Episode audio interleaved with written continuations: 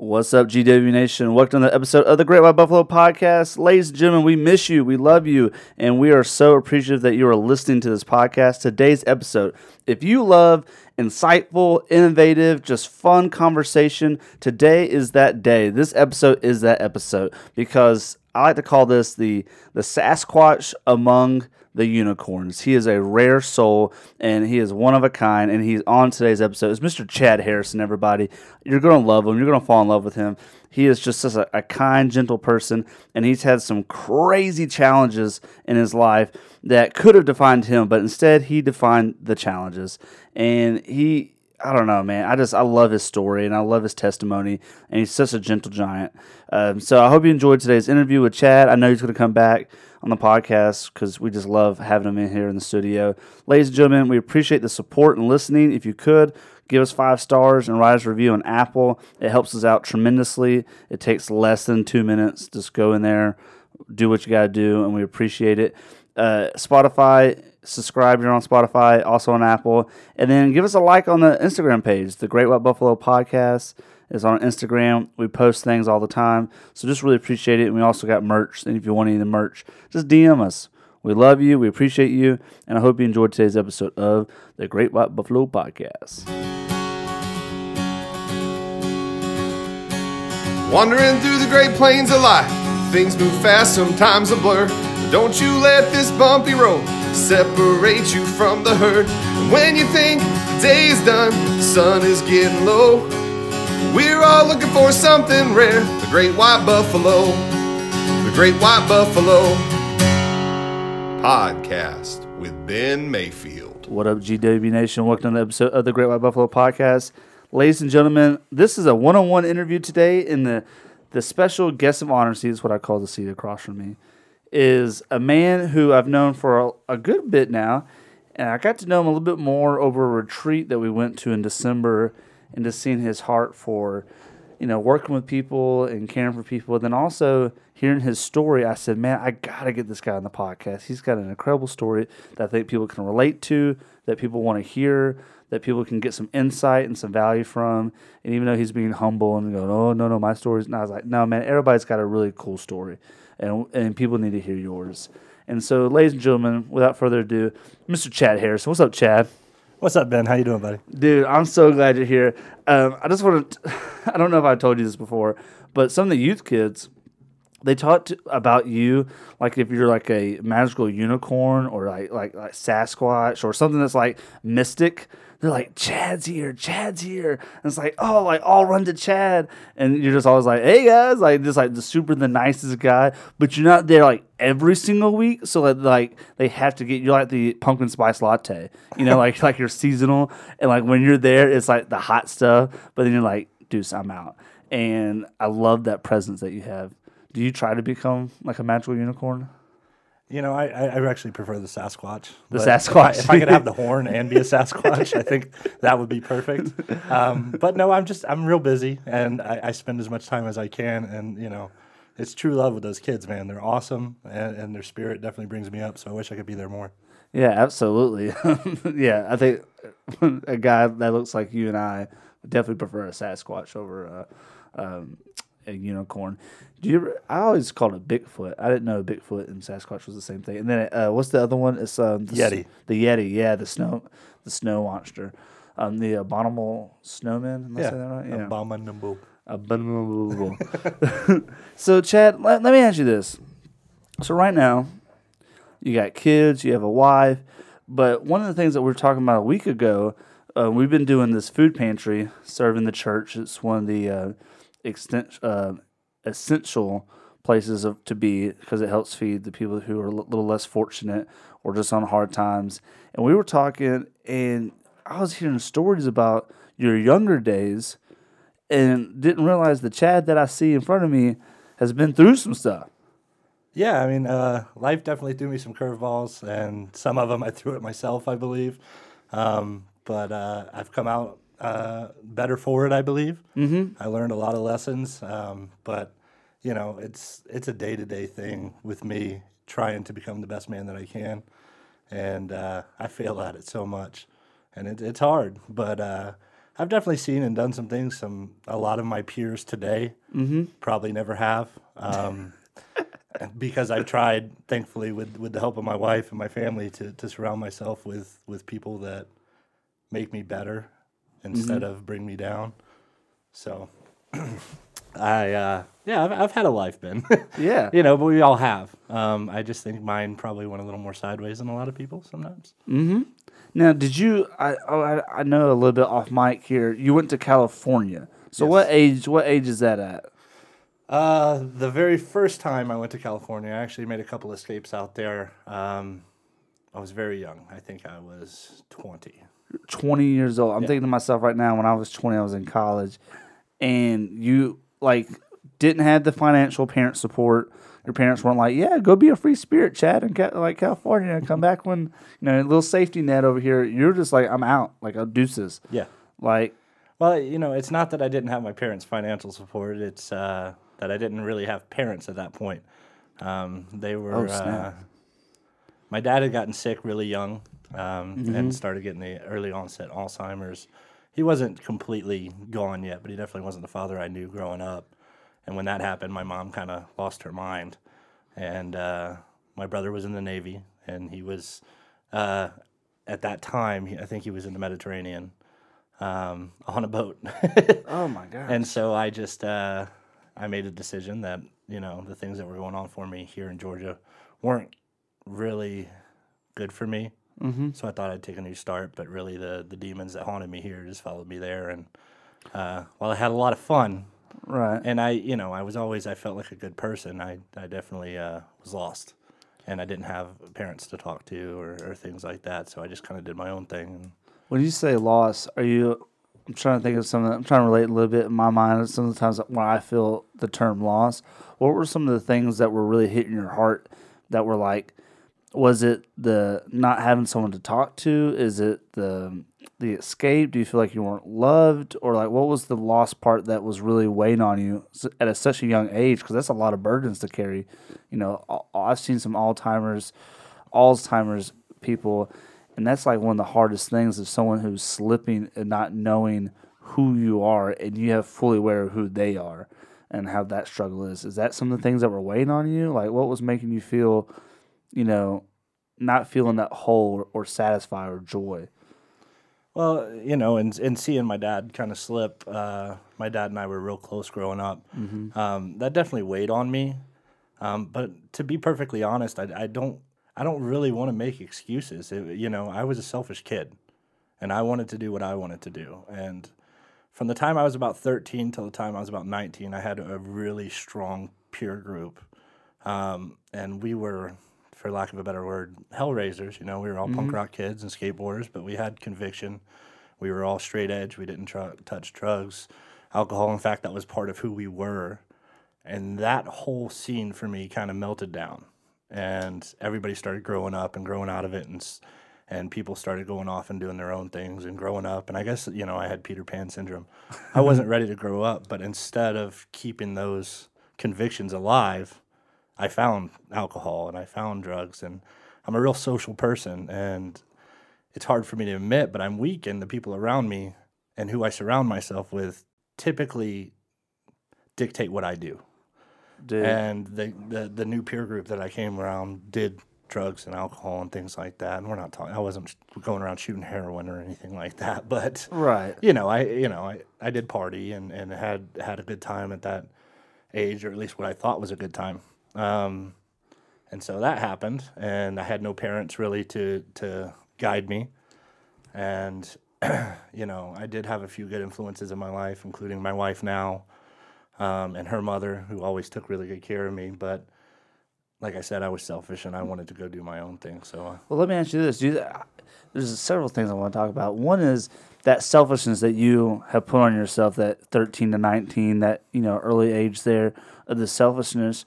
Is some of that? I'm no psychologist or counselor, but I feel like my buddy Steven, who is kind of I channel him sometimes when I try to think about this. Is do you think you had to learn to be independent and learn how to self function? And like now looking back at it, was it more of a selfish or was it more of a I don't know how to do anything else besides be take care for myself because I no one else is taking care of me. If I don't do it for myself, then there may be a lack of maturity in that self care, and that's where you went wild or whatever. But there was still like I still I don't want you to be too harsh on yourself, but obviously you know yourself better than I than I know you at that point. But it seems like that you had to learn to take care of Chad because if you didn't take care of Chad, no one else would. And you perceive that as being selfish, whereas I think instinctually you were trying to survive and you just latched on to what you could. I don't know if that's if that resonates a little bit there, but it sounds like maybe that's what that friend group was. But when that friend group started growing out, you're like, "Ooh, I need something else to survive. Like I need something else to to satisfy that community or that belonging sense that I so long for." I don't know if that resonates at all, but And it, it does, and, and I think I think both are right. I think I was selfish, and I do think that I also had those instincts you're speaking of. Um, and when I was that age, and even probably closer to your age, I did think that way. Um, but as I got older, um, I realized I had other options, and I just chose not to take them. Um, well, let's not skip too far ahead now. Okay, so you're at 19, you're at 20, your friend group starts going away. You know, all right, like they're doing college or they're going to workforce or people start moving. I kind of everybody can kind of feel that. So you're at this breaking point now in Georgia. You're like, what is the next step for me? And what was your mind process like? What is what what what did you have to do? like I, like I said, uh, you know, I I really thought that I allowed my peer groups to to dictate what I'm doing too much, so I wanted to just find a new one. So, but how did you land on California? How do you not land on California? yeah, you know, you're, you're 19, 20 years old, and true. you know, I, I don't want to use the streets are paved in gold because this isn't the Wild West, but um, it's uh, why not, right? yeah, I love it, dude. it's uh, you know, and it, it, at that age, with no responsibility and, and and no real money to speak of, you know, it just it just seemed like the right idea. So And how long were you in California? From like 20 to 28 ish? Or is it like different? You said you were there twice. right, I came back in late 2012, Okay. so it was a long time. I was there for 12 years total. and you just survived. You just found Yeah. jobs and mm-hmm. things to, Bartending, whatever I could find, security jobs. I did a lot of security jobs because like, like a bouncer or like, mm-hmm. What? You were a bouncer? yeah, Do, do you have I, I broke up a Hell's Angels fight. wait, what? Yeah. no, no, no, no, no, no. You I didn't exactly break it up. I was p- part of the mix, trying my hardest not to get killed. God. so, so you- you're a bouncer. Yeah. And if you don't know Chad, he's not a unicorn. He's a Sasquatch. Yes. And you're, With a is it- horn. what city is this in Cali? Uh, that time it was in Pacifica, which is just south of San Francisco. It's like Okay. uh, maybe 15 minutes south of San Francisco, right on the, the coast. And so you're just trying to get a job, get some hours. You're doing um, bartending, but also doing a little bit of security. Yeah. And so what happened? Was it just like, That specific instance? yeah, mean? or just like, I, I want to hear that one. I want to hear like all of them because, man, that's so exciting. That's it's there's a, a festival in that town called Fog Fest, and it's a real it's a foggy little town, you know, right on the coast. And every year, you know, Fog Fest, it's just it's kind of like the town comes together. Like there's it's actually really insane. Eh, Like different uh, groups will have booths, and then they'll have games. we do one called fair Go food. Rush here Yeah, in Dahlonega. it's, Yeah. it's the same kind of thing. okay. Um, but you, you will see like motorcycle clubs like the Hells Angels will be right next to the women's auxiliary. Like they'll have booths like right next to each other. It's really it's quite entertaining. Um, but uh, there was two two motorcycle clubs. The, the little bar I worked at was called Winters, and I was running security for the bar um, during Fogfest, which is during the day it, all the families and stuff come out, and at night kind of every the debauchery happens. And uh, just two clubs started beefing in the car. I had me and three other Like guys. two separate Hells Angels clubs? no, two Or- two different motorcycle clubs. Oh, okay, okay, okay. and it was there was only I, it was like it wasn't like the whole club and the whole club. It was like you know four Hells Yeah, Angels, yeah, you know, yeah. and and one of them uh, just threw a punch and it just kind of went crazy from there. And I'm trying to break that up with these. And at that time, I'm still young, you know. Yeah. I'm a, I'm a grown man now and I'm a big guy, but.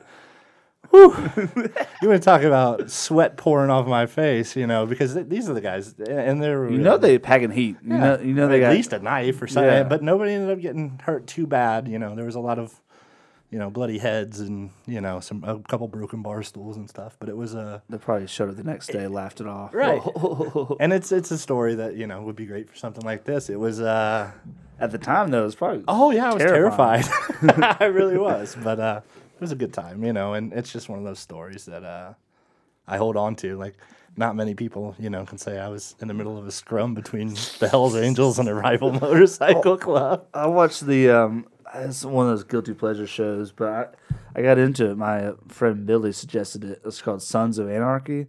Oh, And yeah. and it's Oh, like yeah. a biker club. And so I was like, man, like every time I see someone with like a jacket, I'm like, I don't, I don't want to mess with those people because I've seen Sons of Anarchy, and if there's anything like that, man, those guys are extreme. Yeah. Um, but uh, the Hell's Angels too, they do a lot of charity work too. Ironically enough, Yeah, they're uh, you know it's uh just like any other organization. They have their uh, their pluses and their minuses. I think the the big story with them was when they were doing security for that Rolling Stones concert and they ended up beating up a bunch of fans. like it's you know it's it's not what everybody seems if they watch Sons of Anarchy, but it is at the same time. It's it's different. Do you have any other stories like that that are just like kind of crazy? Of like, oh my god, this is one of those things I got to put in my book here, like to tell later on podcast, fifteen years later. I, I obviously, I, yeah, I have some that are a little more uh, probably not geared for this podcast. Okay. That, uh, you know, I, t- I told you one the other day. Do you think that's something I should talk about? Um, no, no, no, Yeah, we're good on that one. you know, and please understand everybody that knows me. These are years and years ago. oh, for sure, for sure. This this is not the Chad that we know now. This was just a guy who was trying to do some soul searching, find himself. And let, so let me ask you this: So you're you're there, you're doing the California thing, doing different odd jobs, things like that. At some point, was it something that clicked? What drew you back to going? I want to be a better version of Chad, or was it? Did you move back first, and then that's where you learned I want to do something different? What was the the kind of the, the pivotal moment? So, so most of you that know me know my wife Sarah, my beautiful wife Sarah. Shout out to Sarah. What's up, Sarah? Um, I, I alluded earlier to the fact that I had other options when I was younger that I chose not to take, which makes me selfish now. And one of those is, you know, her family, her mom and her sisters, and her, you know, took me in when I got lost Oh, in the okay. beginning. Wow. And um, Like when you were like in a the teenager. Mm-hmm. Okay. older teenager, uh, maybe even early twenties, right at it is pretty much right before I left. Um, and Sarah's been somebody I've loved and respected my whole life. We met when we were thirteen, um, and I chose to go to California rather than staying there, um, which is something I regret Right. a lot. But at the end of the day, the, the original question being what brought me back to Georgia, and it was her. I knew Oh that God, that's a love story right there, son. It's a Yeah. Hall- Hallmark just called. They want to make a movie about this. Golly. it, it, I mean that's just the truth of the matter. I never felt So you you had feelings for her before you went to California, absolutely. but you were like, ah, I really, I need, I need to. I'm selfishly, I need to go do this. I was never good enough for her in my mind. Oh, really? Some self deprecation of like, she deserves someone better than me, and And, she still does. Okay, first of all, that you said that in a sweet moment right now, and I appreciate that about you. We just made some real eye contact. Yeah, during that yeah, we too. did. It That got a little weird. I love it. I love it. So, so you felt that way before you went to California, but you're in Cali. How long you were there? You said about ten years. yeah, over. Over ten years. Did you keep semi contact with Sarah, or like a little bit, but not really? More so with her mom. I know you said you were close with her. Yeah, I mean, her mom is my mom at this point. Um, and yes and no. Like there was a long period where we didn't speak, mm-hmm. and um, Not necessarily on bad terms, but just didn't Right. talk. And, and you got to remember, some of this was like years ago when everybody wasn't on social media all Oh, the time. yeah. This is pre. yeah. Um, but it all came back to me when you know I got to a point in California where I felt like I was finally growing up and I wanted to be better than what I was, and you know I reached out to her. She reached out to me. I can't remember. I'm pretty sure I reached out to her mom, and then it kind of all of that happened, and kind of like I, I, I reached out to Shelby about a different girl. See, you did the exact same thing. You're giving me a hard time today. Um, no, I, I'm, I'm trying to chit chat with a girl right now, talk to a girl, and I had a middle girl kind of see if it was like maybe interesting. And Chad and a couple other people roasted me like, "Oh, just talk to her yourself." Ooh, who did Chad do? Chad talks to Sarah's mom and says, "Hey, do you think Sarah?" And then okay, You know, I, I've got a real problem with self esteem, and you're killing me right now. I'm sorry, you're a beautiful human being. um, and so, so you're there, and you're feeling this sense of adulthood, and I think everybody who's listening to it right now can relate to that a little bit. Of like, there's a moment where it clicks in your mind of like, I got to get my ish together, and I want to be something. I want to, I want to have a legacy. I want to have, I want to be a better version of myself. I want to grow or be deeper or challenge myself. And it doesn't happen all at once. I think. I think you kind of see the clues, and then it maybe it clicks at once of like, oh no, this is what I need to do. This is the path that I, I want to lead. Um, and so you you kind of send a feeler out to to Sarah's mom. Shout out to her. And then you move Patty. back. Patty Mac. Um, and so you move all the way back to Georgia. Correct. Did you have like a house in Cali and like cars and stuff? Like, did you I have was like staying a, in an apartment just an apartment? Okay, so you're able to move back and no car. I didn't need one there. I mean, you kind of living that city life. yeah. Um, and so you get back, and so wh- what do you do when you get back here? What is that like? I uh, stayed on my friend's couch until I could get my own place. Um, and uh, Was that humbling a little bit?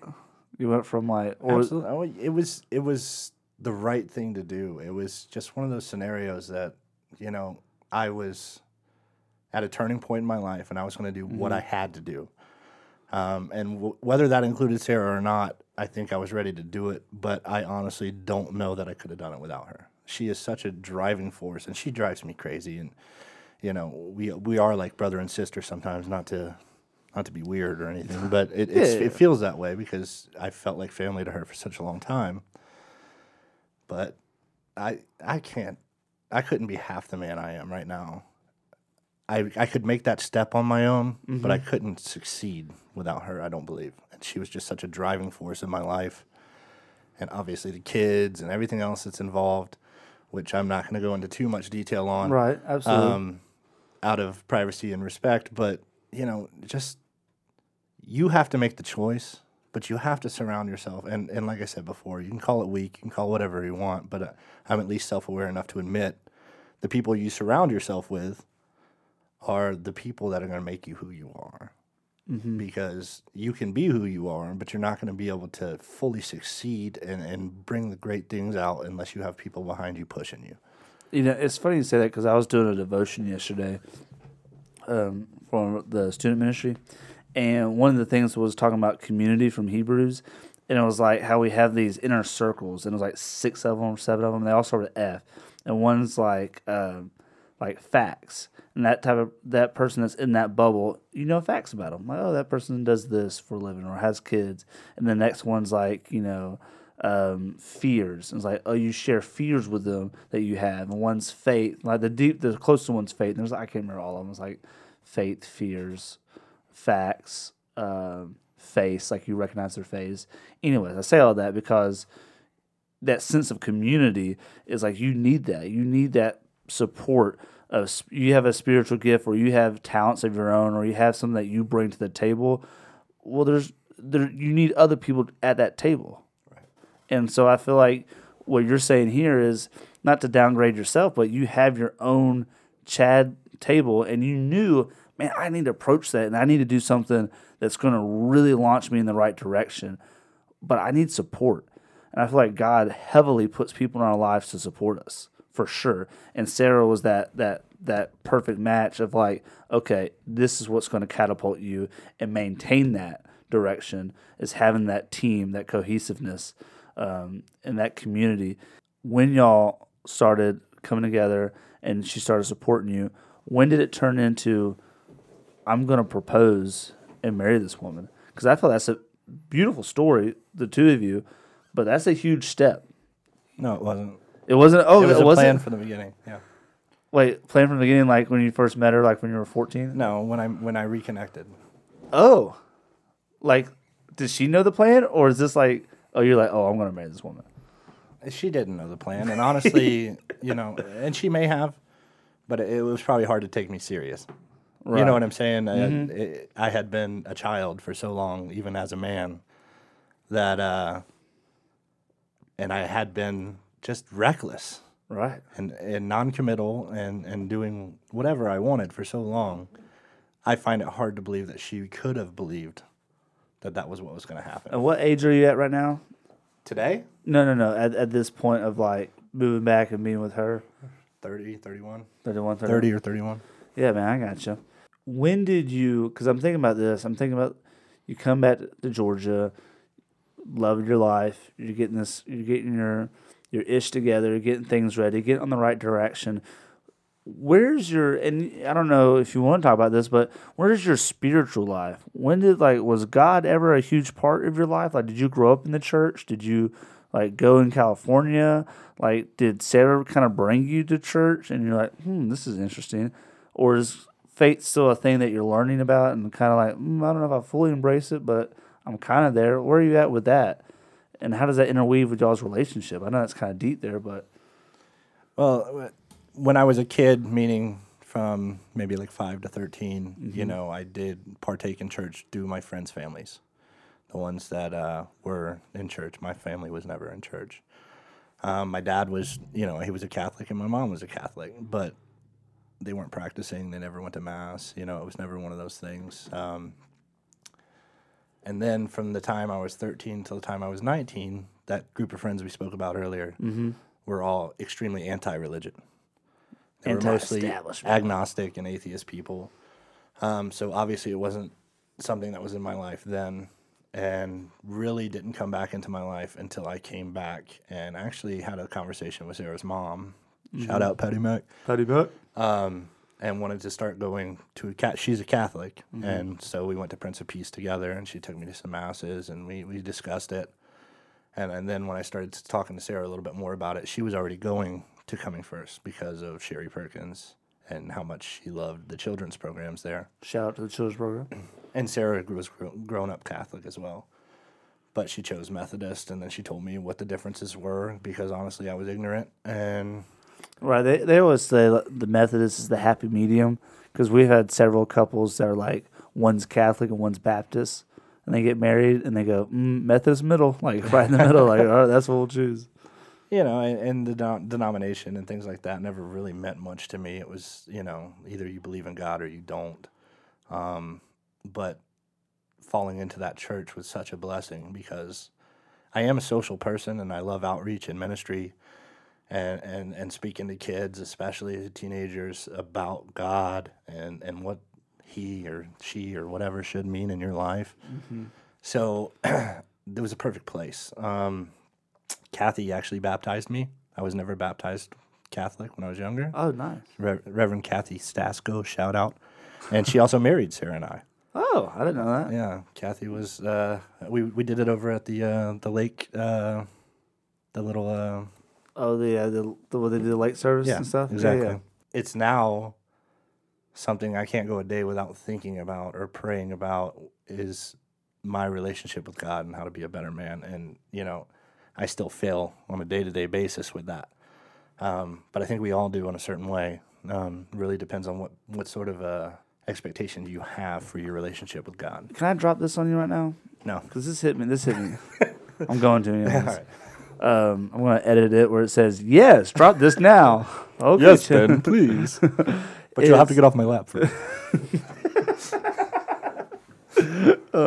this this this girl who's a youth kid, super sweet kid, sent me a super long text, which you know usually that means like oh something bad just happened, and the the, the gist of the text was she was listening to this song.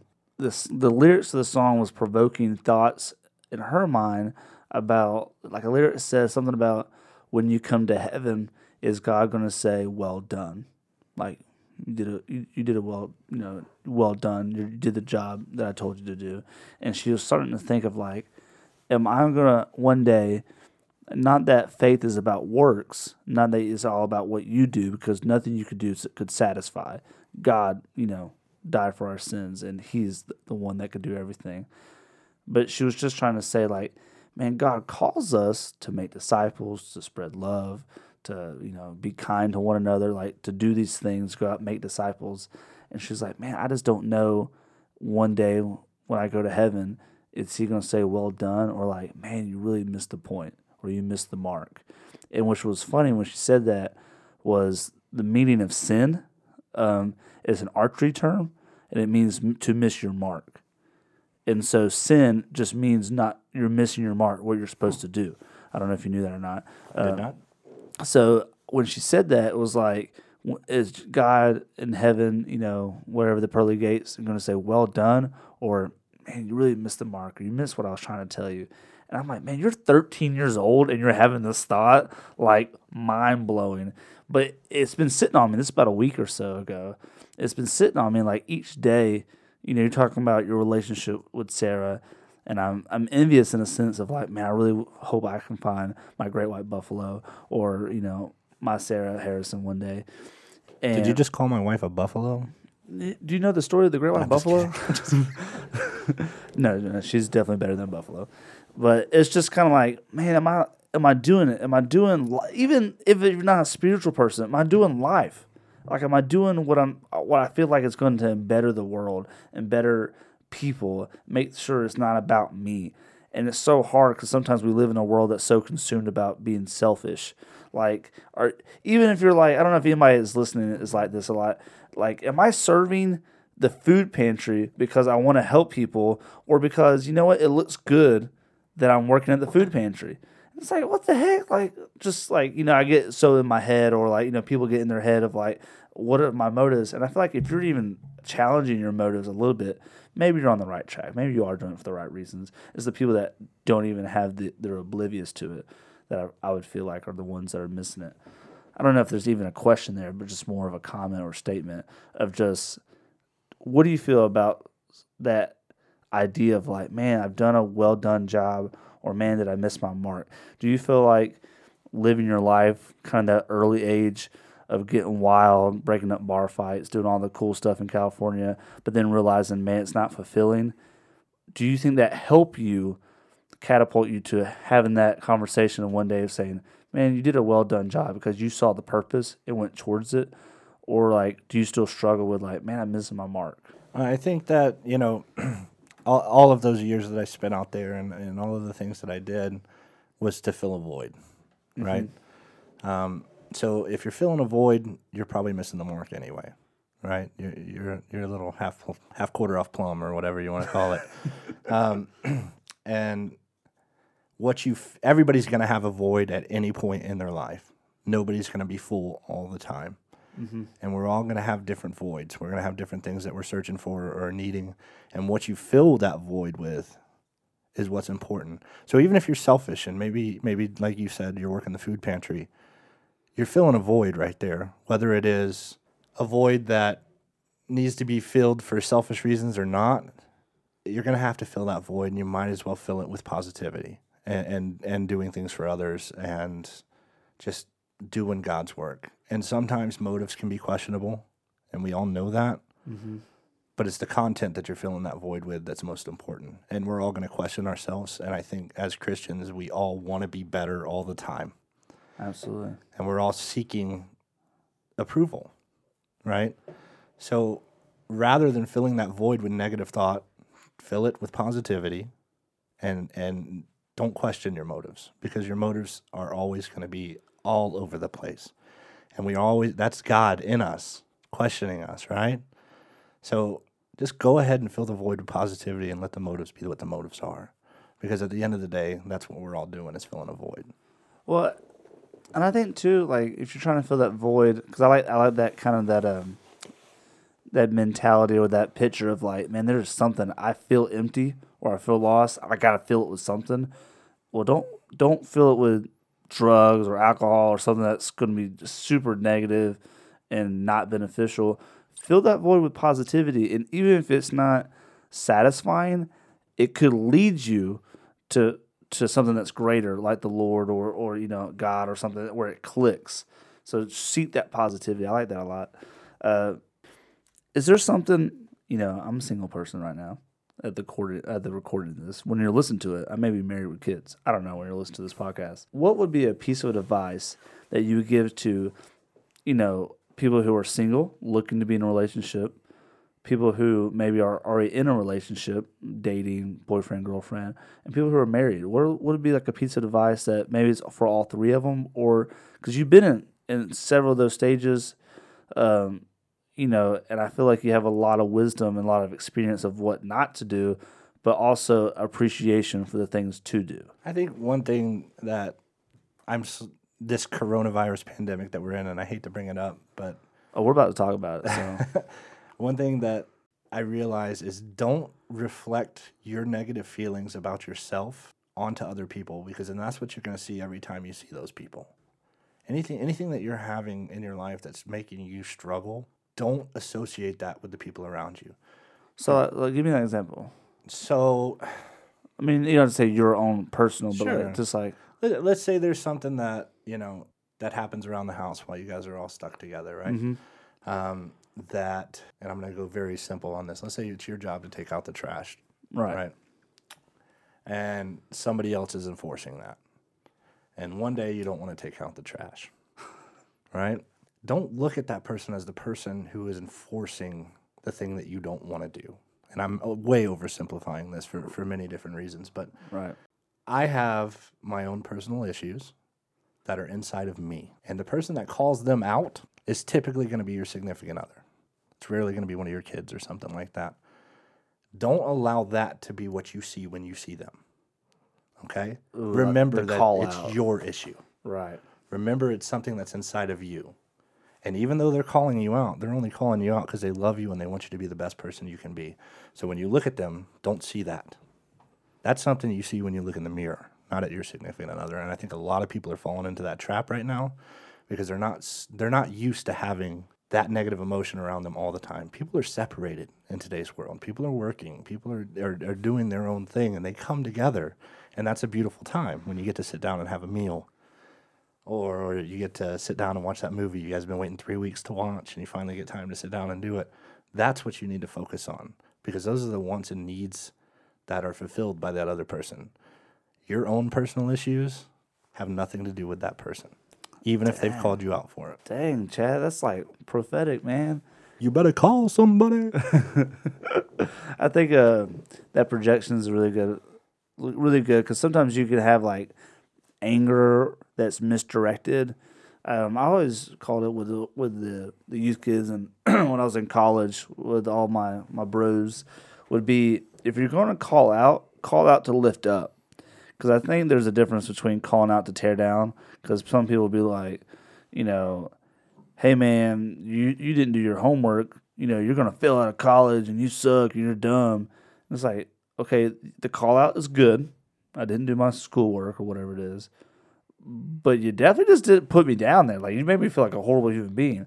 And so I always say call out to lift up, um, to call out to call up. It's like, hey man, you haven't done your homework, but I know you're intelligent. I know you're hardworking. I know you want to succeed. I know you want to do this.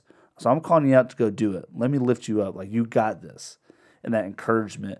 Um, and then you start associating with that person more positive. I think in several of my close friendships, you know, or people that I, I care about, is the ones that I respond to the best are the ones who call me out, but in an uplifting way, and not the ones that call me out just because you can see my faults. Okay, cool. I can look at your faults too. You know, hey, you don't do this, you don't do that, and then it becomes more of, of a pissing contest, and that's not that's not good. That's not going to be healthy. Um, and it sounds like a little bit with your significant other is if you have an anger or you know or you're bored or you don't want to do something or you have an insecurity and they're just saying hey man like you know i'm calling you out a little bit you know but i'm here to support you that's what i'm here don't let that negativity or that energy put on them they're not the reason that you can't do that they're not the reason that you know here is you got your own issues to work on and they're they're they're, they're there for you to work on it but they're not the issue is that kind of Absolutely. I love I love that too, by the way. Call out to lift up. That's strong. And that that's very pretty much exactly what I was saying. And and during these times when you're spending so much time together, it's very, very important to do that. Um, and make sure that you are lifting up. I think eh, right now there's so much mental health issues going around, and it's not just with couples or parents with kids or things like that.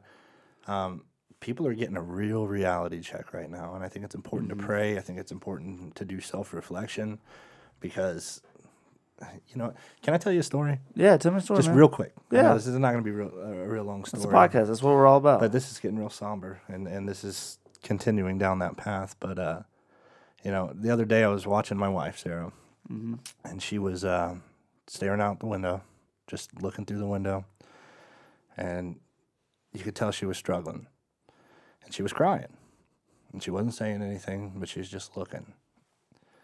And you know, I really, I empathized with her. I felt her struggle, and I started crying a little bit.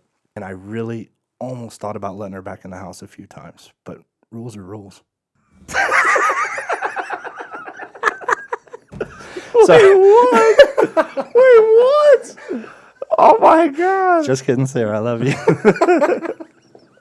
But I was like, man, this is super heartfelt, man. And you just do a, oh my, I'll, I'll accept the Oscar now.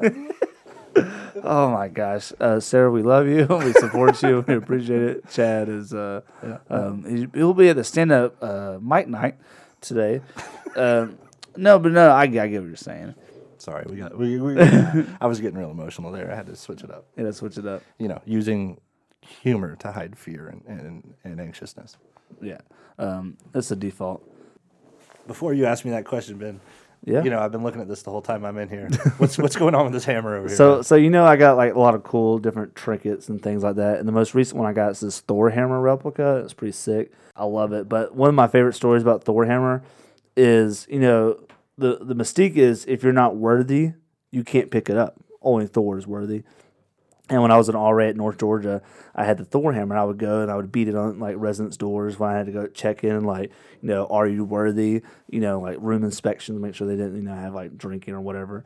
Well, one time I threw it at this kid in the hallway. I was like, he was trying to like run away, like, you can't check my room. And he's like, run away. So I threw the hammer at him, like, and it hit him. And he's like, ah. And he's like, I want to throw it back at you. And I was like, you can't do that. And he's like, yeah, I can. And he goes to pick it up on the ground and like falls down and like tries to lift like like like tries to lift it. And he's pretending that he can't lift it because he's not worthy.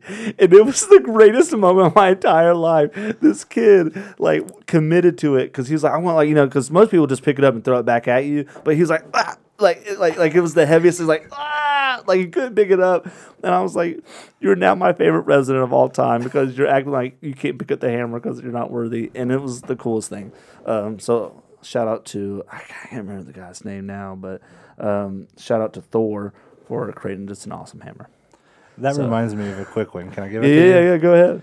So it just shows that creativity and humor sometimes can get you in and out of cre- crazy situations. But I was, uh, this is during my time in California, I was doing a job interview for a bartending job. And sometimes you get some real canned, stupid questions during an interview, right? Yeah. So this guy asked me, he said, part of the interview was, would you rather be Batman or Superman or why? And I kid you not, I, sometimes I'm quick witted and it just comes. I said, Luke Skywalker. And he looked at me and he said, I'm sorry, but Luke Skywalker is not one of the answers. And I waved my hand in front of his face and said, You will make it one of the answers. and they hired me on the spot. This is the employee you're looking for. All right, cool. All right, hey, you're hired. We used to do one. It was uh, when we would interview people for RAs, talking about interview questions. It was like, if you were a part, what part of a bicycle would you be, and how does that relate to being a team member?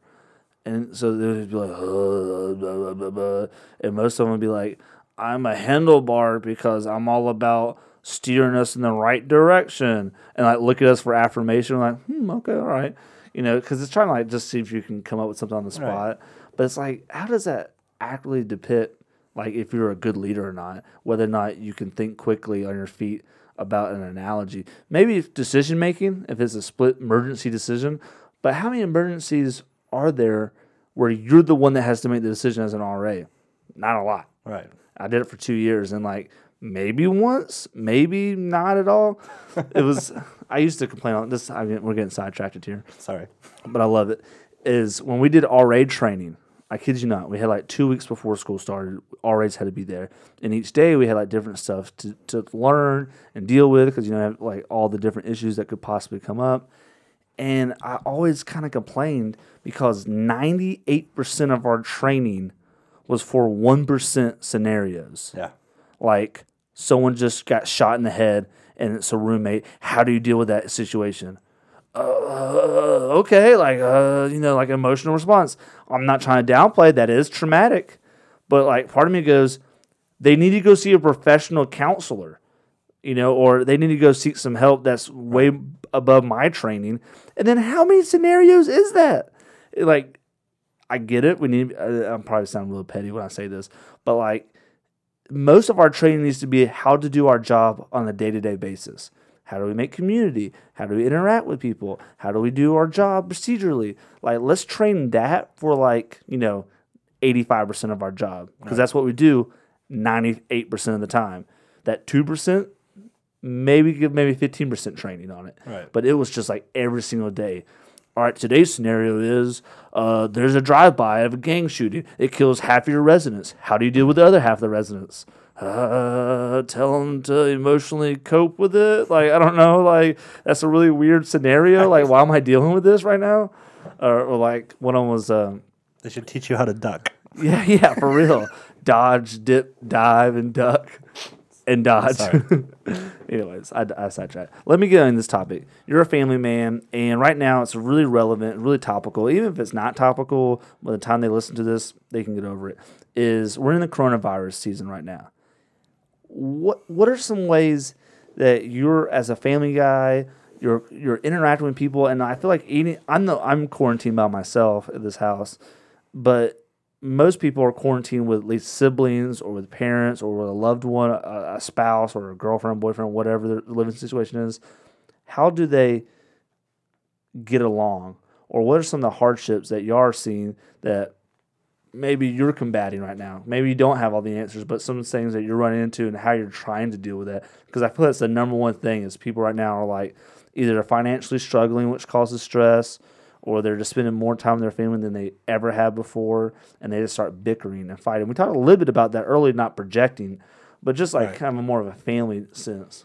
Well, you're, you're asking the wrong person, but I'm gonna give you my two cents anyway because Oh, my okay. family's struggling bad right now. Oh, You for know, real? What's going? Like, we- what's we some of the hard stuff? It's just that there's so many people in the house, and That's true. um, They have people don't know you have six people right, live in the house, and how many pets? three. We have two Great Danes and a Chihuahua Schnauzer mix. Dang, so you got some you got some wild ones in there. Yeah, and you know it's it's it's tough finding tasks to do just to keep you from getting depressed. Mm-hmm. Um, and honestly, in my house, particularly, Sarah's the rock. Like Sarah just keeps that house moving when it could fall into quicksand at any time. I have to give all the, pro- the all the credit to her, and this is probably a question you need to ask her. But I can tell you what I've seen and, and what I'm doing personally. Um, you know, I try and escape when I can. When I start feeling a little bit too crazy, whether I dive into a video game, like I've been playing a ton of Call of Duty Mobile, Yo yo yo, feeling it. Come on.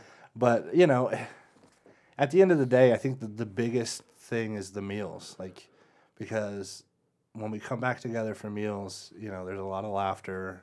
You know, we always pray before the meals, get a little bit of contact with God. Um, but you just have to give each other space when you can. And I think that this time has shown me that it's time to buy a bigger house. and I hate to say that, but you know, um, I'm lucky that I have awesome kids. Like my kids are well behaved and uh, they listen when, when they get talked to. Right. Um, but they bicker with each other like it's unbelievable. You know, they're they're not used to it, and my kids go to a school. It's called a university program, so they're actually only in school three days, and then they're homeschooled two days. Okay. So there are parts of it that we're already used to, but the Groundhog Hog Day effect is definitely taking hold. Um, so trying to just shake things up because it's typically when you get in those those runs of everything feels the same, you start getting depressed and angry. So when that starts happening, pull out a different toy that nobody's seen in three years, uh, you know, and get everybody involved. And even if it's only 20 minutes where they're like totally stoked on it, you know what I mean? And like, Yeah, yeah, yeah. oh my God, I forgot we had this. At least it's something different. Don't get, don't fall into an endless cycle of misery because you're going to get miserable. This is a terrible time.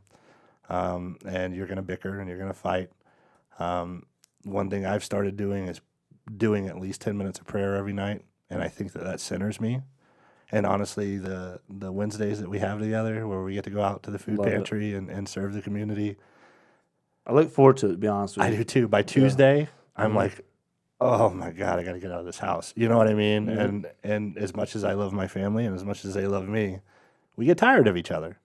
You know, I have a big personality, and my six year old daughter is basically a mini me. Most And adorable child ever. Oh yeah, it's adorable. in doses. In doses, I get you. Absolutely. When she comes to the church and visits you guys and loves on you and says something ridiculously hilarious.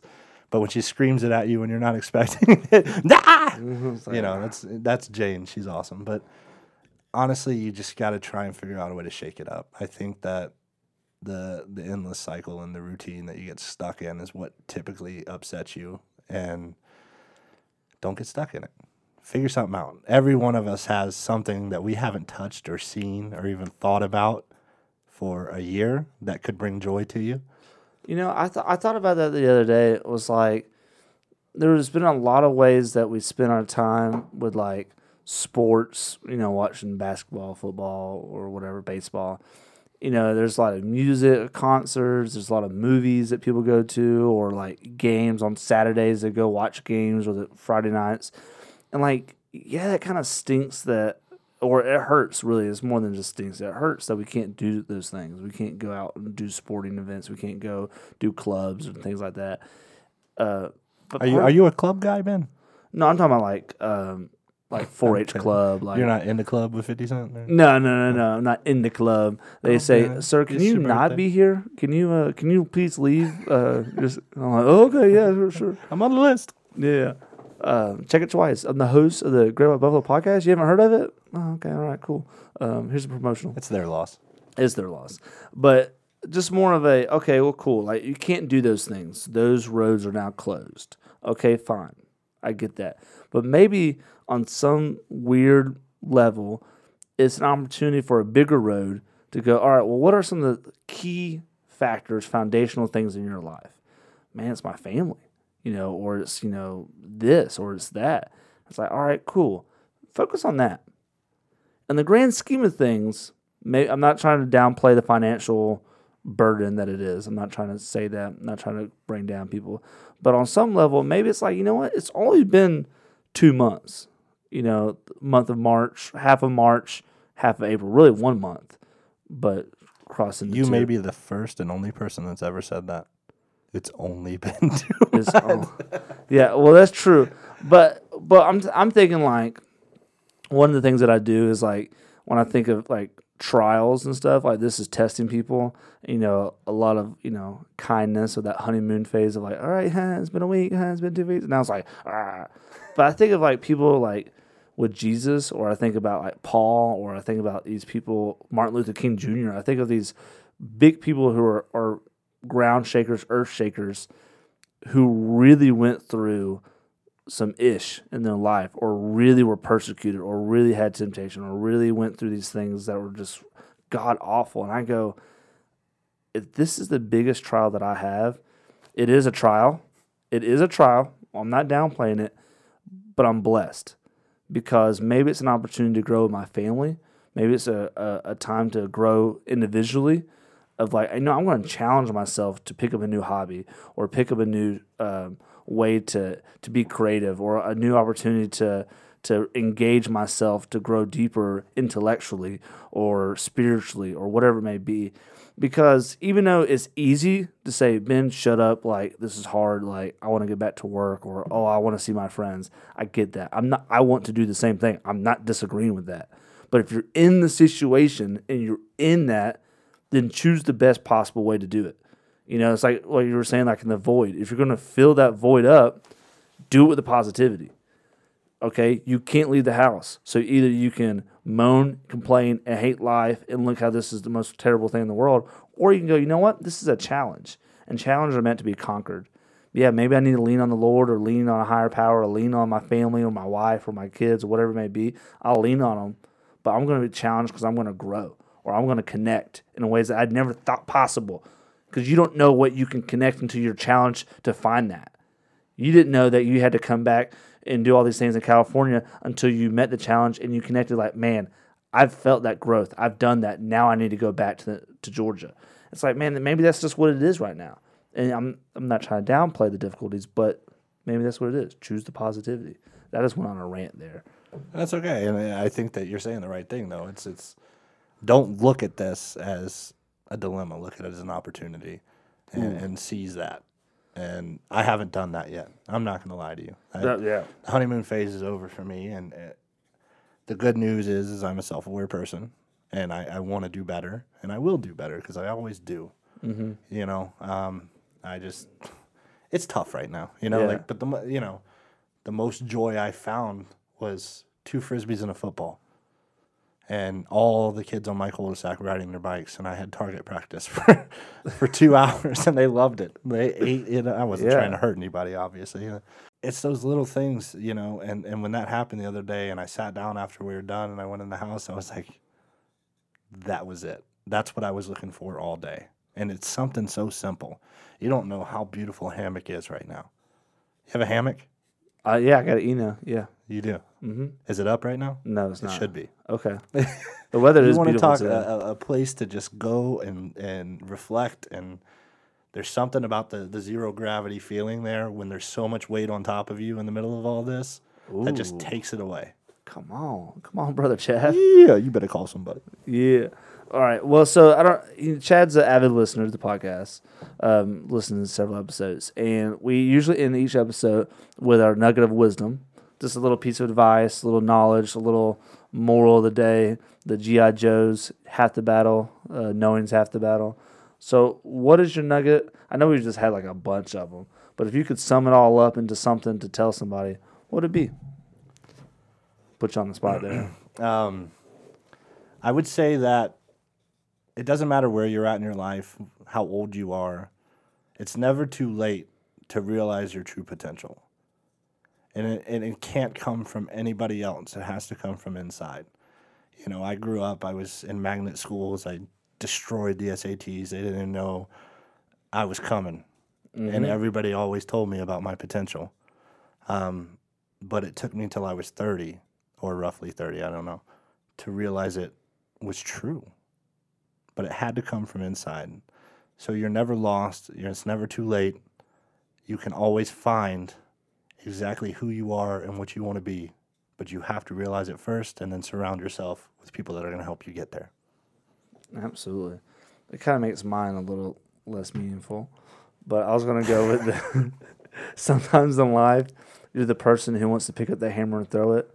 But sometimes in life, you need to be the person who doesn't. Think about that. Hmm. You're definitely worthy, Ben. Oh, stop, stop, stop.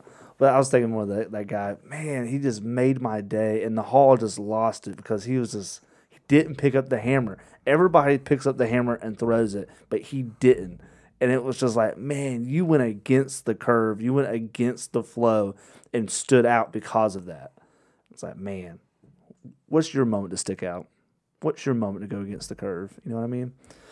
Ladies and gentlemen, I hope you enjoyed today's episode here on the Great White Buffalo Podcast. Chad, you have been a delight and a pleasure. Five.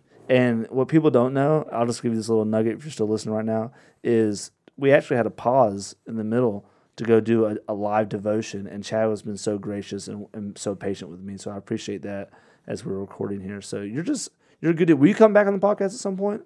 Absolutely not. Okay. Well, you know, uh, this is the one and only episode here with Chad. So I want to do one time where you let me rap the intro, the song that, that Jake does. do you have it prepared now? I wish. No. Okay, you prepared that, and then you're gonna come in here. and You're absolutely gonna do that. you're absolutely gonna do that. Um, I'll get you here with like Nathan. I'm gonna get you a crowd here. We'll get a whole crowd here, and you're gonna rap it, and it's gonna be the most downloaded episode for sure. Done. Done. Um, ladies and gentlemen, thank you for listening to the Great White Buffalo podcast. We love you. We support you. Thank you for being part of the herd. We have merch, as y'all know, but also we just want to let y'all know that we're on Apple and Spotify. And if you could, if you're listening on Apple, give us a five star and write us a review. It helps us get noticed on the all the the mechanisms that Apple uses to get podcasts out there. Whenever you have more stars and more reviews, it helps us get noticed more by more and more audiences. And thank you for listening and being dedicated. And know that we are here for you during this time of the, COVID and the quarantine. Just send us a, a DM um, and know that we're here for you and we care about you. And I hope you enjoyed today's episode of GWB.